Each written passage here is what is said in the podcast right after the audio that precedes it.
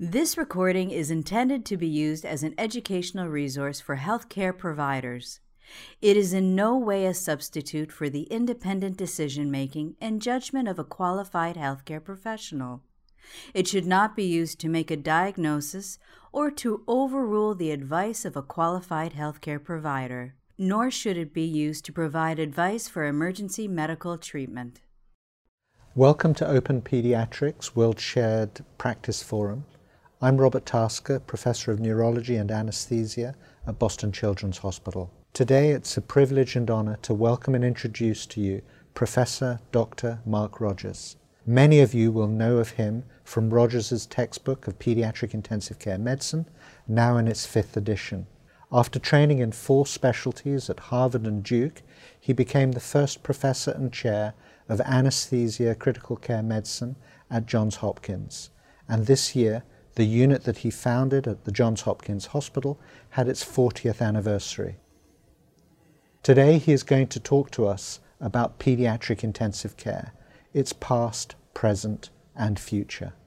Professor Rogers, thank you for coming. Uh, what I'd like to have you focus on to begin with are to think about the uh, elements that really led to the development of pediatric intensive care in the 1960s. If you like, where did we come from? Well, uh, it's my pleasure to, uh, to address this topic because it's now nearly 50 years since I began this journey, and it has been exciting and it's been wonderful to see the development. But I'd like to explain it to you, and I'd like to do it in a special way. I would like to tell you about the history of how it actually developed, but it's not my intention to make the history the main topic of the talk.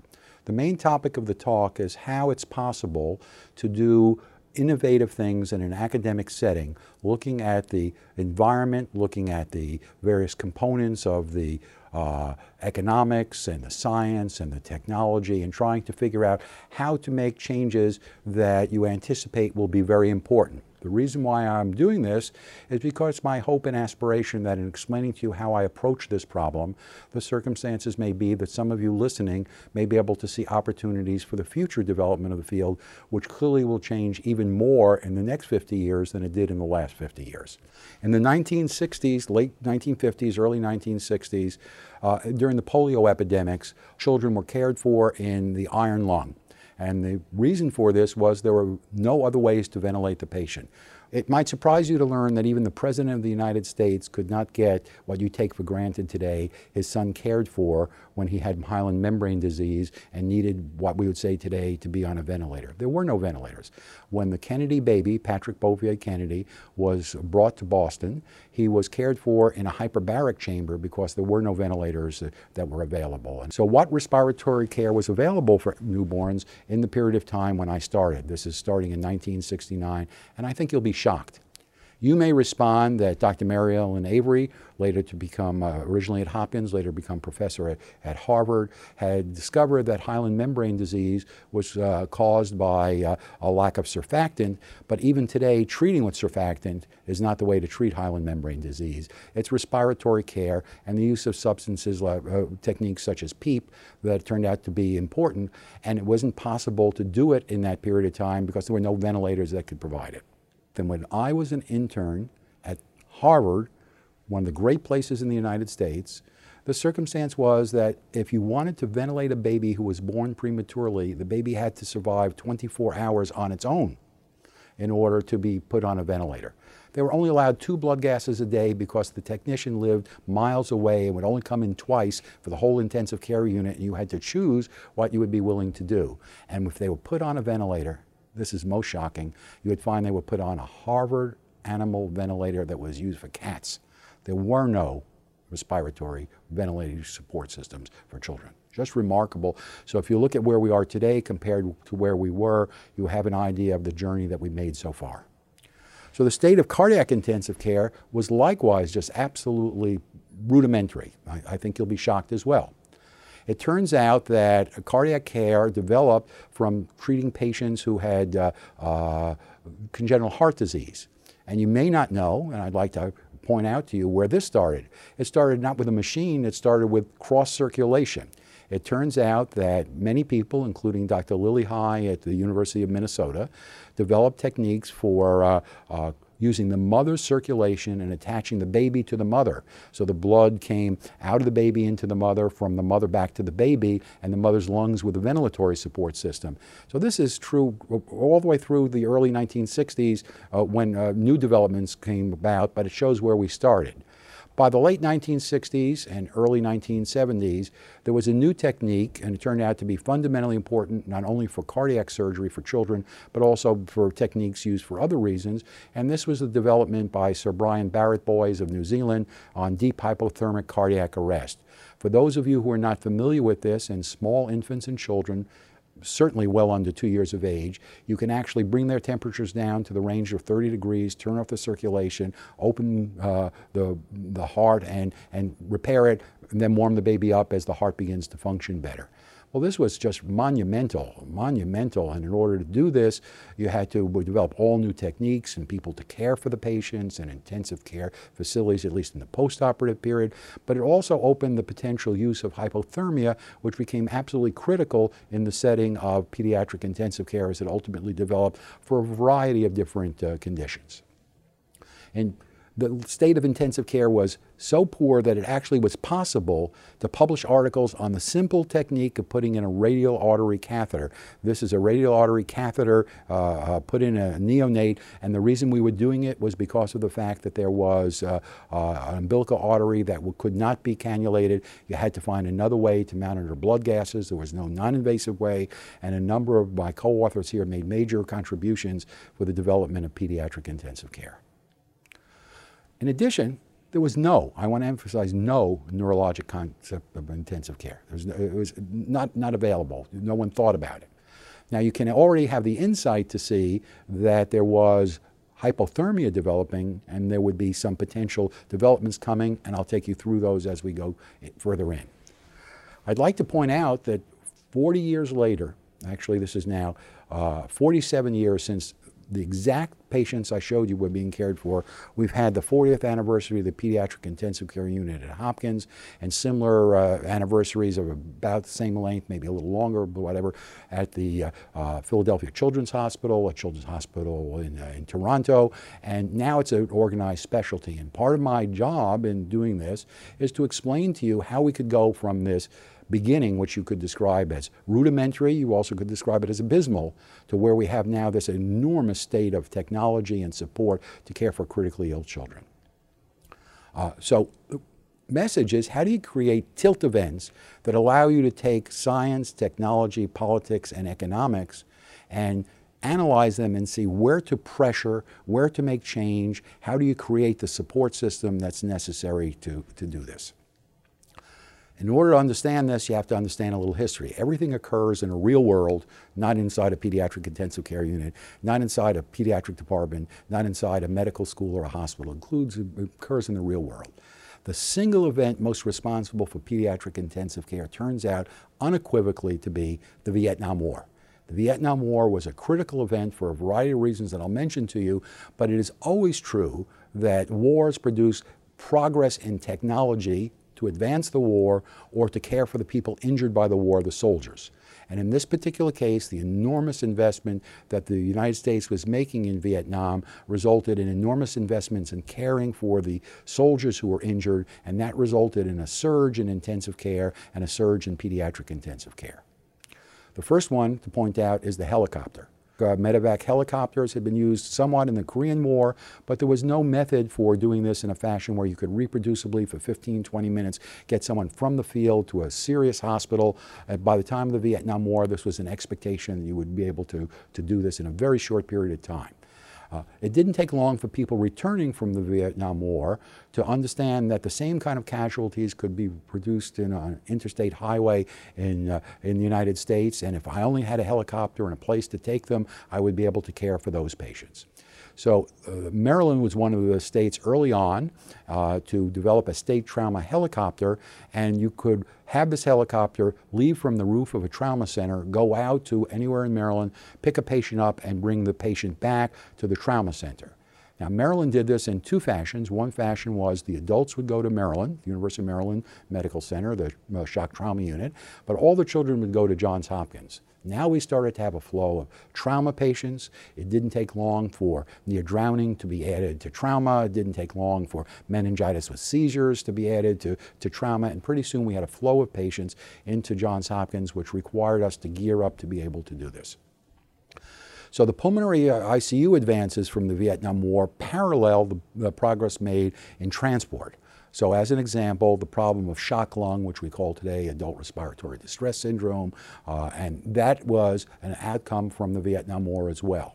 This is the evolution in the language. It went from shock lung to wet lung to Da Nang lung, Da Nang being, by the way, a place in Vietnam uh, where there were uh, a number of battles, to stiff lung, to pump lung, meaning you could get similar injuries uh, from the cardiopulmonary bypass, to the general category of acute respiratory distress syndrome.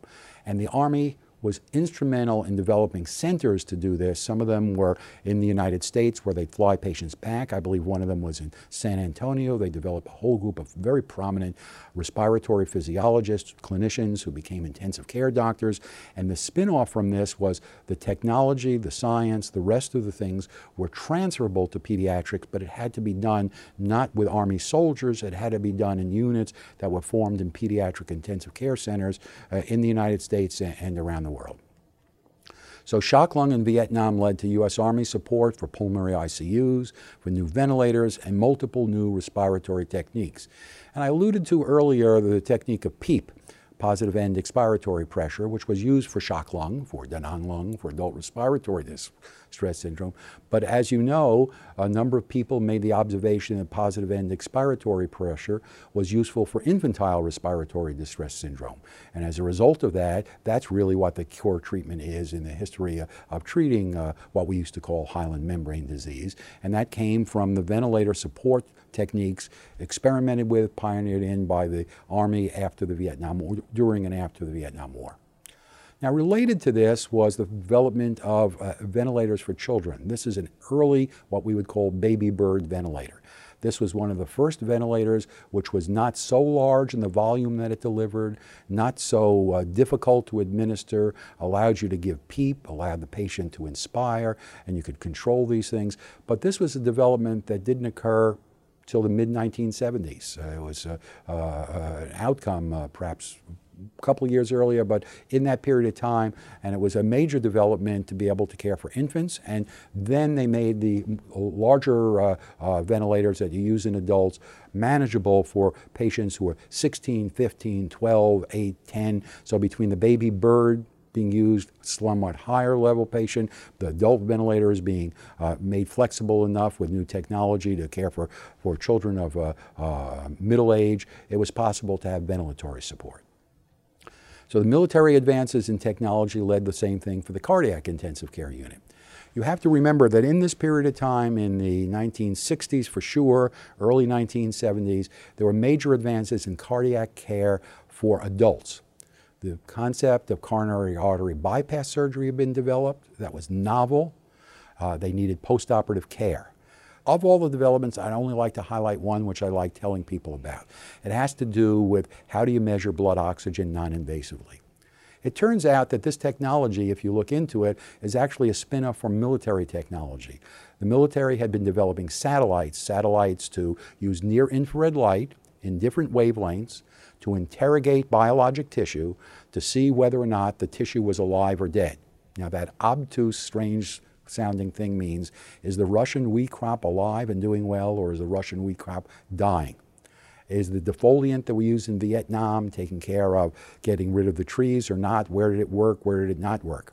But the principle of using it, which was near infrared light, shows pictures in which you could differentiate. There's a city view, and you could see where there's no, uh, there's uh, not as much foliage in one color as compared to more foliage in the other color. Now just think about this instead of being shot that way, shot across your finger and looking at the uh, infrared light, near infrared light band for oxygenated hemoglobin and unoxygenated hemoglobin. And the military background is what's responsible for the pulse oximeter.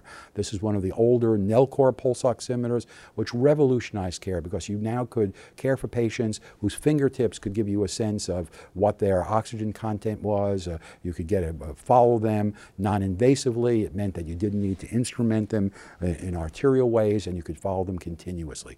So we're beginning to have the fundamental principles of pediatric intensive care. And the final one was in head injuries, which led to ICP monitoring and neurologic intensive care. It's clear how many head injuries occurred blast injuries, bullet injuries, other things. The Army had to develop techniques for this, and they developed cadres of neurosurgeons and neurologists who were trained to care for this in new and innovative ways. And out of that came the first original work on brain edema. And brain edema led to the concepts of cerebral perfusion, ICP monitoring, cerebral blood flow, and that ended up being, as we all know, one of the key elements in pediatric intensive care. But it didn't come because of the children, it came out of transferring the military achieved progress in adults, soldiers, to children. I'd like to turn to our colleagues around the world now and ask you some questions. In your response, please state your city and country location. Do you know how your unit was set up? In which department did it originate? What type of unit do you have? Is it a pure pediatric unit, a cardiac unit, a combined adult and pediatric unit, or a combined pediatric and neonatal unit? When and what were the circumstances of its origin? Professor Rogers, after the Johns Hopkins Hospital, you moved to Duke as CEO of the hospital and also Vice Chancellor of the University for Health Affairs. You then went into uh, biotechnology and biopharmacology, and you have a unique vantage point for looking at healthcare in general.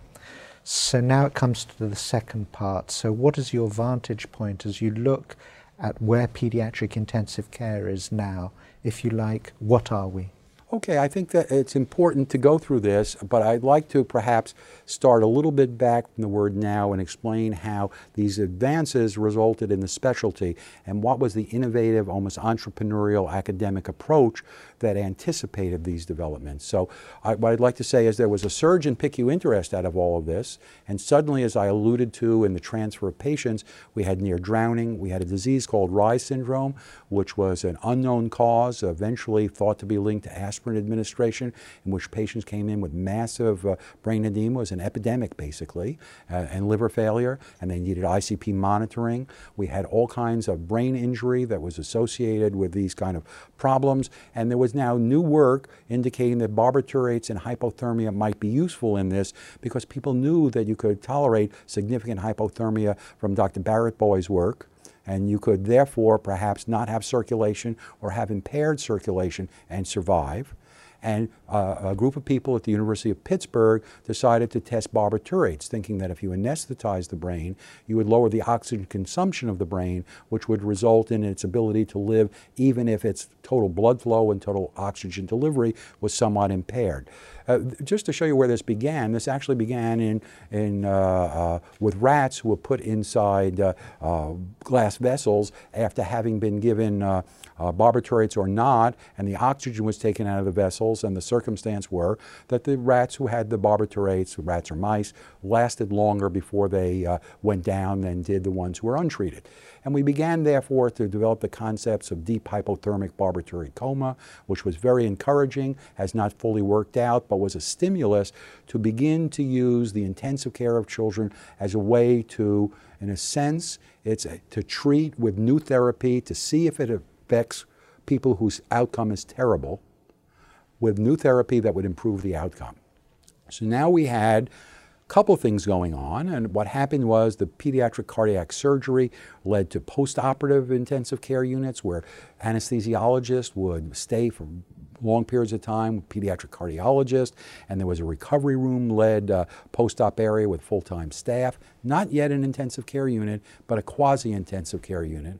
Ultimately, The regionalization of care that came with the helicopters and with the expertise led to 24 7 medical expertise needed, nursing expertise needed, equipment technology being needed, and now we're into the concept of a pediatric intensive care unit as a physical location in which these patients could be congregated with staff, nurses, uh, respiratory therapists, and technology that was able to do this uh, 24 hours a day. So when you look at this, we've now reached a place in which the science has made progress, the technology has made progress, but there's still no pediatric intensive care unit specialty. The reason is we still have to go through the elements of politics and economics that can make it possible for uh, a specialty to develop. So for the financial issues, how do you pay for patients in the PICU? Uh, you have to pay for the patients and their medical care. You have to pay for the faculty because you are dealing very often with children who don't have insurance to be able to cover the medical care that the physicians are providing. The hospital has to support that. How do you have trainees? You need to have trainees develop uh, here. We're not talking just about residents, but fellows. And how do you do research to advance the field? So these are things which we needed to resolve from a financial point of view in order to get this done so there are a number of hidden agendas uh, that you need to take into account which are predictable. First is billing. You're caring for a patient that was a patient of Dr. X who saw the patient ever since he was born, has cared for all his immunizations, done everything. Now the patient is critically ill and in the intensive care unit, and Dr. X would like to care for the patient in the PICU. It's his patient, he knows the family. But he can't do that because he's located 30 miles away. He can't come in and spend his time living in the unit. How do you negotiate the transfer of care and the communications that's necessary to be able to assume that responsibility? Uh, how do you get hospital support for doing this? It's not a self supporting area in which, on the patient billing by itself, you could support the number of people that are needed 24 hours a day, seven days a week, sometimes multiple full time physicians in the unit at the same time, faculty physicians at the same time. How do you negotiate with the administrator? And related personnel, uh, where do you get the quality and the number of nurses, because the nursing staff ratio is completely different in a pediatric intensive care unit. Who's responsible for negotiating that and, and, and, and deciding that? And there were some battles now, as you might anticipate, between pediatrics and anesthesia, because in some fashion, anesthesia had assumed the mantle early on in the post op recovery rooms. And pediatrics now said, well, we're developing a specialty. How would we develop this? and the circumstances, how did anesthesia get involved, how did pediatrics get involved, and how did we resolve those issues. So one of the reasons anesthesia got involved was because anesthesia was a much more lucrative specialty than, uh, than pediatrics, which tends to be underfunded.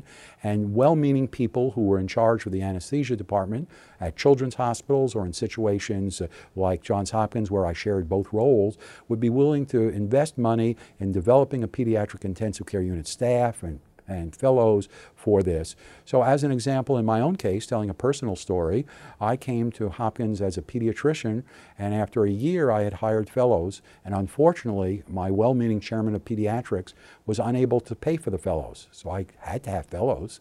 I mean, I needed fellows because we couldn't be in the unit, 20, two of us couldn't be in the unit 24 hours a day, seven days a week. And the then anesthesia chairman stepped up and offered to pay for my fellows if I would do only one thing, and that would be transfer my appointment from pediatrics and anesthesia to one that was anesthesia and pediatrics. And I think that was very common because they had the resources and pedi- pediatrics didn't. And that was the original entree, at least in the United States. I'm focusing now on the history in the United States to why anesthesia has become so intimately involved in pediatric intensive care. Now, it turned out, at least in my opinion, and ultimately I think in general, uh, to have people who combine training in pediatrics and anesthesia. As uh, we set up our unit that you couldn't be a fellow unless you had uh, a pediatric background. You could become in, in as a pediatric intensive care fellow, or you could come in as a pediatric anesthesia pediatrics and uh, anesthesia training to get uh, uh, ICU training. And in some cases, in many cases, we had triple trained people pediatrics, anesthesiology, and critical care. We also had pediatrics pulmonary and intensive care, pediatrics cardiology and intensive care, but everyone had to be a pediatrician. Why was that important? That was important for conceptual reason, which I believe to this day. The responsibility of a pediatric intensive care physician is to be the complete physician responsible for knowledge about all the organ systems in a patient, about the congenital malformations that are responsible that are for some of the conditions, for the understanding of the congenital conditions which interfered with or dealt with the treatment that you wanted to give the patient. So unless you had a comprehensive pediatric knowledge, you really could only do something like turn the ventilator. We didn't think that was pediatric intensive care, so we insisted that all people were pediatricians. So now we're up to science, technology, politics, and economics, and now I'm going to add one new element. How do you create a real academic specialty? Mean, that's really one of the issues. If this is going to live on generation upon generation, as it has, 50 years now, the circumstance is it had to have an academic root because that is the wellspring from which tomorrow's leaders, tomorrow's trainees, tomorrow's providers of care come. So you had to do this, which meant that you had to meet the standards of uh, academic specialty in the leading institutions in the country. You couldn't make up the standard, you had to meet a national standard that everyone expected a specialty to have. And we were an embryonic specialty with uh, cardiac, pulmonary, neurologic, deep hypothermic cardiac arrest, ventilators and PEEP, near drowning and Reye's syndrome. But how do we formalize it? How do we make it real so it's an academic specialty? Now, here was a very important period of time because there were people who thought they could figure out ways to do this, whereas I had the good fortune of having trained in multiple specialties in, in pediatrics to understand there was an international standard. Any specialty I went to in pediatrics at the leading hospitals where I had trained had a specialty which then had a series of things intrinsic to it.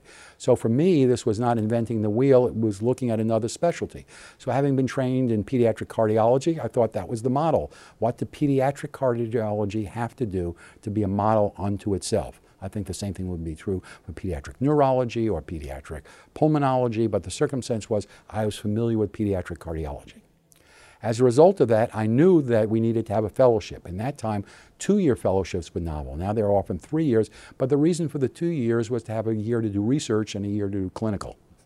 We needed to have research training because no one would have an academic specialty unless the people in the specialty were trained to publish articles in appropriate journals so their colleagues and peers would have respect for them and defer to them in decision making instead of saying it's not a real specialty, we don't really need to listen to them because they don't really understand the complexity of what's going on. We had to have a textbook, and what's more, the textbook had to be one in which the comprehensive nature of the textbook was enough so that you didn't need to read something about respiratory care in this textbook and then go to someone else's textbook on renal disease, someone else's textbook on infectious disease. That would not be a real textbook. We needed to have boards. It was clear. I mean, this is, you know, right now in retrospect, it's easy to see. But when we did this at the time, this was innovative thinking to say this was the standard we were going to set. We needed to have boards so you would be certified. You just couldn't pop in and, and, and do intensive care. We needed to have a journal and we needed to have national and international meetings to do this. So when I got involved in this, this was my work list. Uh, this was what we did right from the beginning because we knew what the standard was and we were determined to meet the standard at the highest levels. And I think that uh, that has resulted, as other people did in other institutions, I'm not trying to say that we were the only people that did this. This is the standard we all use, but it's the standard that other specialties use. So the purpose of this book, this was the textbook of pediatric intensive care. You notice it's volume one. It was two volumes at the beginning. The reason why we wrote this enormous textbook was because of the fact that we were trying to fill the expectations that I outlined. This is a book that contains the physiology, the pharmacology of all the various diseases, the treatment modalities, the history of the congenital heart disease, the, all the possible anomalies that could be associated with your disease. And as a result, I think it was possible to practice 95% of what you wanted to do inside the intensive care unit using the textbook. No textbook can be so comprehensive that the unusual patient would not need to be checked into, but this was the standard, and this was therefore one additional thing. It was the means of communication between physicians in different groups in different places to understand what was the body of knowledge about which we were forming the specialty. And we paid, I think, uh, good role in trying to define the body of knowledge which was at the heart of the specialty. And that's why I think it's in the fifth edition when it was published. I had the good fortune to have it listed as the Bible of Pediatric Intensive Care in its review in the Journal of Pediatrics. And we've tried to stay true to that as my successors have continued to do this. Dr. Nichols uh, uh, has done an excellent job with a number of colleagues around the world to keep this current, and I expect this to continue for long periods of time. I would like to tell you about the first PICU board. We all met at the pediatric intensive uh, at the pediatric boards in Chapel Hill, North Carolina, and hammered out what were the credentials to be able to sit for the exam, and then we sat for the exam, so to speak, by writing it.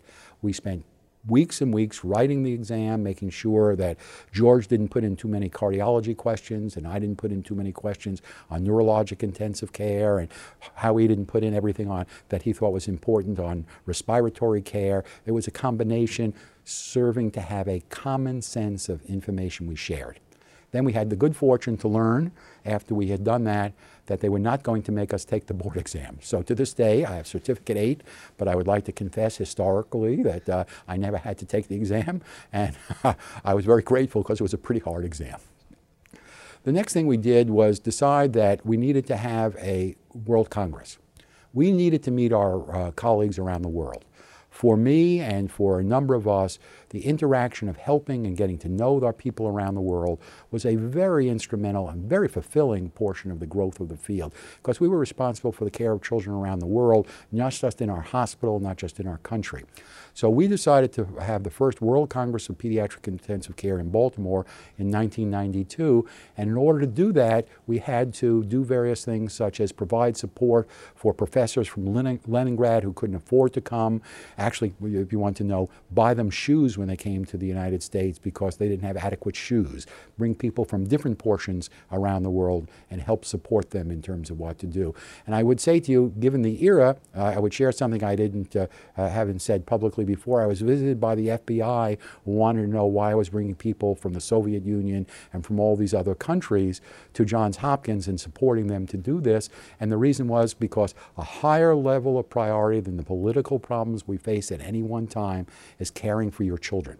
And my sense is that caring for the children was the overriding reason we did this. And I explained this to the FBI and they left me alone. Somewhere there's a record, but I want to give you an idea of the kind of strange things you run into when you get involved in this. I'd like to turn to our colleagues around the world now and ask you some questions. In your response, please state your city and country location. Do you have a fellowship program? Do you have a recognized subspecialty or accreditation in pediatric critical care medicine?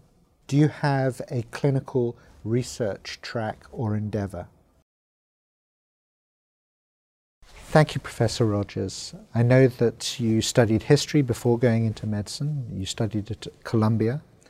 And now you spend a lot of your time studying archaeology, traveling and understanding about different cultures, and um, also understanding civilization.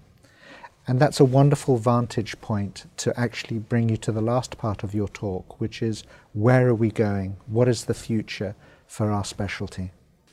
Well, my sense is that what you're asking is a very important question, but in order to answer it, you have to go out of the fields of the specialty. You even have to go outside of medicine and look to the real world because we are always being captured by new events that we didn't anticipate. And if you're sensitive to what those events are, you can take a look and see what your field will develop in response to those outside events. Just think about the impact of the internet and how it's changed our field. And my sense is that as a result of that, you have to begin to think of what are the fundamental questions that you want to ask and keep track of. For me, there are two basic questions which I think occupy the mainstream of my thoughts on the future of pediatric intensive care. And they relate very much to the areas of where is the intensive care unit? What is its physical location? I'll explain that in a minute. And where do we go with data and artificial intelligence and the accumulation of information? So let me go through those one by one. So from my point of view, uh, the future next to exit, so to speak, is uh, first looking at the technology. The technology has developed significantly and how we've made rounds in the PICU has changed over the years and there tends to be increasingly many, many places, and even in my own experience, where we watch the monitors, not the patients. Once we watch the monitors, which I'll go through, it's possible for us to watch the monitors right next to the patient. It's possible for us to watch the monitors from the nursing station. It's possible for us to watch the monitors from around the world. And how you care for patients over time, where physical facilities are, where the, where the physicians are related to the physical facilities is changing dramatically. And I'll take you through that. I will tell you that you can have your iPhone take your EKG, you can electronically send it to someone who will read it and send it back to you in 15 seconds, okay? And have it read live. So that's the beginning of the change. So then if you look, we're actually going through a transition in which the, uh, the circumstance is that we're going from observation, look at the patient, auscultation and palpation, that's how we went to medical school. Please sit up, I want to listen to your chest. And then we went to biochemical organ monitoring. By that I mean, what's my liver function? How long is it taking for me to clot? Know, and so on. And that has just proliferated into thousands and thousands of things. And once again, I would like to point out that move from just the laboratory in your hospital to laboratories that are spread throughout the world where you can send uh, samples for anything. Then you get into invasive monitoring, we went through that, and now increasingly non invasive monitoring. And non invasive monitoring is the key where it's recorded, how it's recorded, and where you make the decisions from. Once it's non invasive, it can be in the ether and be seen anywhere. So this is an intensive care unit. So take a look at the intensive care unit, and I will tell you, and I make rounds. I made rounds as recently as yesterday in such an intensive care unit. I will tell you that all the data that's there can be captured, lumped together, repackaged, reformatted, reprogrammed, and sent to you anywhere in the world. When I was much younger, my brother-in-law was a radiologist at Stanford, uh, affiliated hospital at Stanford, and he wanted to go home at night, so he sent his x-rays that were taken at night to Australia to be read and sent back to the, his place in the morning. In a sense, that was the beginning of how the world really functions. So I'd like to now go through different ways that monitoring has developed. So we're going to move to molecular monitoring. And I, I, had the good fortune at one time to be the senior vice president of a New York Stock Exchange company that ultimately became Celera and sequenced the human genome. And in that situation, I would just say I learned about the potential for the rapid onset of molecular monitoring at a genetic level. And the circumstance is you now can very inexpensively multiply the DNA, enormously amplify it, We'll check it for SNPs, for SNPs, and uh, so on. And that means that you can detect substances in blood and in tissue that you never could before and do it in a fashion where it's just about real time. At the same time, it might take you to get a, uh, a, uh, a blood test back, a traditional blood test back, you can get genetic information back. And that's going to turn out to be really important. And I'm going to tell you two examples historically, and then I'll just discuss it potentially going forward because it's growing and developing. So molecular markers of disease began in prenatal and moved to cancer and will are and will be moving to the PICU. So the first practical use of circulating DNA came in 1997 and showed that a pregnant woman carrying male babies had fetal Y chromosomes in their blood. That discovery allowed doctors to check a baby's sex early in gestation without disturbing the fetus and ultimately to screen for developmental uh, disorders such as Down syndrome without resorting to invasive testing. So this was earlier molecular testing, which you were just looking for various uh, chromosomes. But once this occurred, it didn't take a long time to understand all of the implications. And now it fills the newspaper all the time, but now it turns out when cancer cells rupture and die, they release their contents, including circulating tumor DNA uh, and genome fragments that flow through the bloodstream. It's now possible to pick those up, to amplify them, and to get what are called liquid biopsies. And you can do personal medicine in which you follow the care of a patient. Everyone understands personal medicine and what that the implication of that is, and follow the patient is responding well, not responding well, not by waiting for an x-ray to show a tumor that's uh, growing inside the liver just to wait and take a liquid biopsy and see whether or not the markers for that tumor are starting to increase in frequency in any fashion. Now, for the pediatric intensive care unit, it's clear that we should be using and will be using, and I assume there are people watching this who are using these molecular markers for disease. And the molecular markers for disease should be able to tell us detection of septic shock, when you become unresponsive to certain drugs, when you become all kinds of other things. In fact, I wrote 20 years ago that in the end we'll be making death decisions using molecular markers because if the brain is injured, it's going to be releasing, releasing things into the circulation, and you'll be able to quantify that.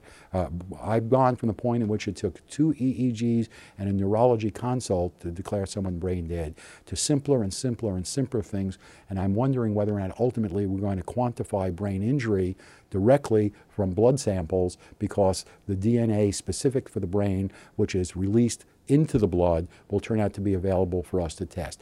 Now, that's a hypothetical concept, but it's an example of the kind of work that we potentially could do. Now, having said that, uh, I'd like to discuss telemedicine and the PICU.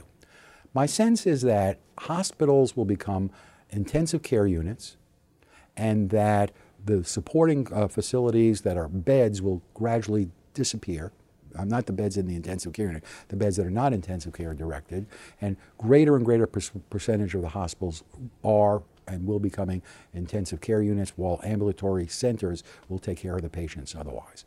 But once you do this, you get involved in where do you have the critical mass of physicians to care for this, to care for this 24 hours a day? How big can you have an intensive care unit to have how many physicians, which all of whom are on site, to be able to monitor the patients, give instructions to the fellows as to what to do. This is a real problem. I, I know one of my former fellows who runs a unit that has 120 beds. 120 beds. The decision making process in a unit that big must be just enormously difficult and getting a critical mass. What happens if five of your physicians leave in your cardiac intensive care unit? Suddenly they got a better offer from the, for uh, more money down the street.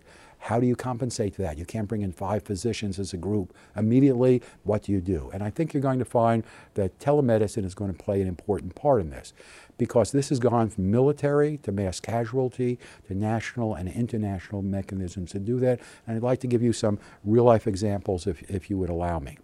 So I took this out of the BBC, the surgeon who operates 400 kilometers away. Uh, this is from BBC. Doctors are controlling scalpel wielding robots in real operations from afar, reports BBC. Is this the future of surgery? This, once again, is the military investing in the fact that they cannot pre deploy doctors to various places to care for patients. Obviously, we'll go from military to mass casualty, and from mass casualty to existing units perhaps in the meantime to emergency situations in which you are dealing with uh, uh, trauma centers that are put up in tents on site, and where do you get the doctors there to do that? So there's a logical sequence that you could largely predict would be important in, in reference to this. So this happens to be doctors operating on a patient 400 uh, kilometers away by using their hands. You can put your hands into gloves, and the gloves are mimicked on the other side. And this is just getting off the ground in terms of what to do. There are steps to be taken in some of these legal, financial, and practical.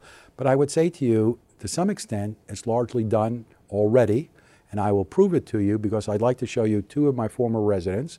Uh, on the left is uh, Dr. Brian Rosenthal, on the right is uh, Dr. Mike Breslow. They were in the surgical intensive care unit at Johns Hopkins.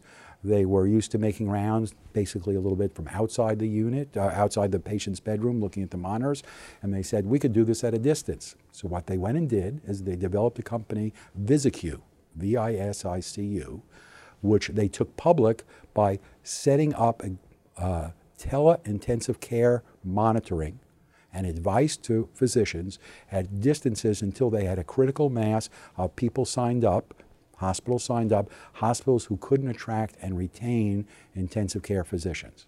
That company is now the heart of the Philips telemedicine project in which uh, Dr. Breslow is still associated with that. I don't know about Dr. Rosenthal, but they're the ones who invented and popularized that, having solved the problems that I mentioned to you about the technology, the legal, the financial, and so on and so forth. This is a successful enterprise in which the measurements show that, and these are old data, I don't have too much new data, this is three, four years old, that about 5% of units at that time uh, were, uh, were using telemedicine uh, for the intensive care. The number of ICU beds is over 6,000. I assume now it's over five, six, seven, eight times that number. And Philips and some other organizations uh, uh, have major investments in this. How much does it take to see the same thing will happen in children? This is very reminiscent to me of the periods of time when we had uh, uh, advances in coronary care and coronary care units and so on, but the children hadn't done this. The pediatric intensive care unit is an open opportunity to do this, not only nationally, but internationally. It can be done for profit, it can be done for uh, for humanitarian reasons to provide advice and counsel to places around the world in which the technology is available to transfer the information, to communicate back, but the knowledge base of the people who are responsible for those patients is not as high as it should be. And I think that this is an absolutely predictable event. And just to make it really current, uh, when this is being uh, uh, recorded, we've had two hurricanes in the United States, including Hurricane Harvey. And here's an article that is on telemedicine, which I got off Google on Tropical Storm Harvey has been devastating to the Gulf Coast down near Houston, and they're making uh, uh, medical recommendations here using the business of, uh, of telemedicine to be able to do it because the infrastructure had been wiped out in Houston, had been wiped out. And physicians were torn should they be home caring for their family? Should they be at the hospital? You have to have more backup, and the potential to do that is there. So, my sense of this is that if you look at the real world, and you look creatively, I like to say sometimes orthogonally, meaning look at it in new creative ways differently, and you see these trends ongoing, you can make predictions of the future which are not certain to be correct, but highly likely to be correct. And if you build a career doing that, you could either be wrong or you could be right. I, I had the good fortune to make a couple of lucky and hopefully well informed decisions early on, which have been responsible for a very fulfilling career. And I'm trying to encourage you to begin to think and do the same things. So, my sense is that only one area left, and that's big data. What do I mean by big data? Well, if you were to just spend a minute thinking about how much of your time and attention is currently spent on trying to figure out how the government is, the government is monitoring us and vice versa, you have a little insight as to the volumes of data that can be collected. How do we apply this in medicine? I have uh, been the chairman of the Reagan-Udall Foundation, which is the United States Congress's uh, uh, advisory board to the FDA, and I'm aware about how the FDA is using, quote, big data to analyze various complications of medicine administration. I'd like to explain to you why, what the principles are, and ask you to think whether or not you, who are interested in the internet, might think about how to accumulate data in new and novel ways to deal with this. And obviously, companies uh, are capable of doing this with enormous amounts of uh, data storage. So if you look at unstructured data, make believe that all of those little uh, circles are individual pediatric intensive care units who are administering, let's choose a, a drug, Dilantin. And some of them have complications from Dilantin or some of these are doing a procedure like a radial artery catheterization, and they have a rare complication where the uh, arterial arcade is, is a problem and they have a hand amputation develop. If they have one and it happens once every five years, nobody cares. I mean, care for the patient, but it's not going to change your practice. What happens if that occurred every time, once every five years, in a thousand units? That's 5,000 amputations. 5,000 amputations. What's the benefit you need to get to be responsible for 5,000 amputations in children or complications of medicine? So you build it as structured data, source data, intermediate data, and resultant data. So the FDA is interested in looking at this because as you administer drugs, very rare complications, let's just say one in 5,000 uh, develop a serious complication. If you look at the tens of millions of people taking Lipitor, one in 5,000 is a significant number of complications. So, how do we as a pediatric intensive care unit begin to think about this? Of course, our initial temptation is we're going to do quality assurance and do it inside our unit but you have the unstructured data problem. You're dealing with a sampling place in which the data being accumulated is way too small. So we're going to end up congregating this data progressively in order to find out answers to what's the best therapy, what's the complication, all the rest of the data. And I would suspect that there are careers for people in putting these data together between institutions and dealing, large numbers of institutions, and dealing with issues such as uh, HIPAA and the privacy of the patient's identifier. Does the hospital or the pediatric intensive care unit that's having more complications, how does it protect its identity from doing this? How does the physician do this? How do you analyze the data? How do, lots of questions. But but there's a career in how to do this for the data that you saw the picture of in the intensive care unit that well, you saw all those monitors. That monitoring data has to be accumulated and analyzed at a level which is thousands of times more sophisticated than it is presently. And it's possible. The technology exists. The people working on it don't exist. It's an idea you should think about. So, the, as I was saying, the trends may not be visible in one PICU, but the resultant data will make it possible to look at through hundreds or dozens or hundreds or maybe even thousands of PICUs. So the current examples that you look at this are genetic variations in response to therapeutic drugs, mechanisms to prevent iatrogenic injury, and unique characteristics of patients who survive critical illness. Just think about what people have tried to learn from the rare AIDS patient who ends up responding from AIDS and having no residual AIDS virus in the patient. Very rare patient. What happens if you could put 50 of those together and do genetic testing? Well, we have 50 patients who have respond to our diseases in some unusual fashion if you could congregate the data. So data congregation and big data and its analysis uh, uh, across wide spectrums, I think is a future major development in the field. So my sense of the future is, as I said earlier, I didn't want to take you backwards and explain to you the interesting uh, history uh, uh, at the beginning of the process I, by itself. I want to explain it to you so you can take pride in where you are and how we got there. I did it because I wanted to stimulate you to think about how you would use your analysis of what the potential is to create new opportunities for the future so the care of children will increase under your watch, as I like to think it occurred under my watch. It's a pleasure to speak to you. Thank you very much. Thank you very much, Professor Rogers. That was a privilege, and I thank you for the challenge, uh, which actually looks optimistic. Uh, and we hope that the people watching this can actually move the field forward. Thank, thank you. you. This recording is a production of Open Pediatrics, a free and open access resource for pediatric clinicians worldwide. For more pediatric care materials or to join our global community, please visit our website at openpediatrics.org.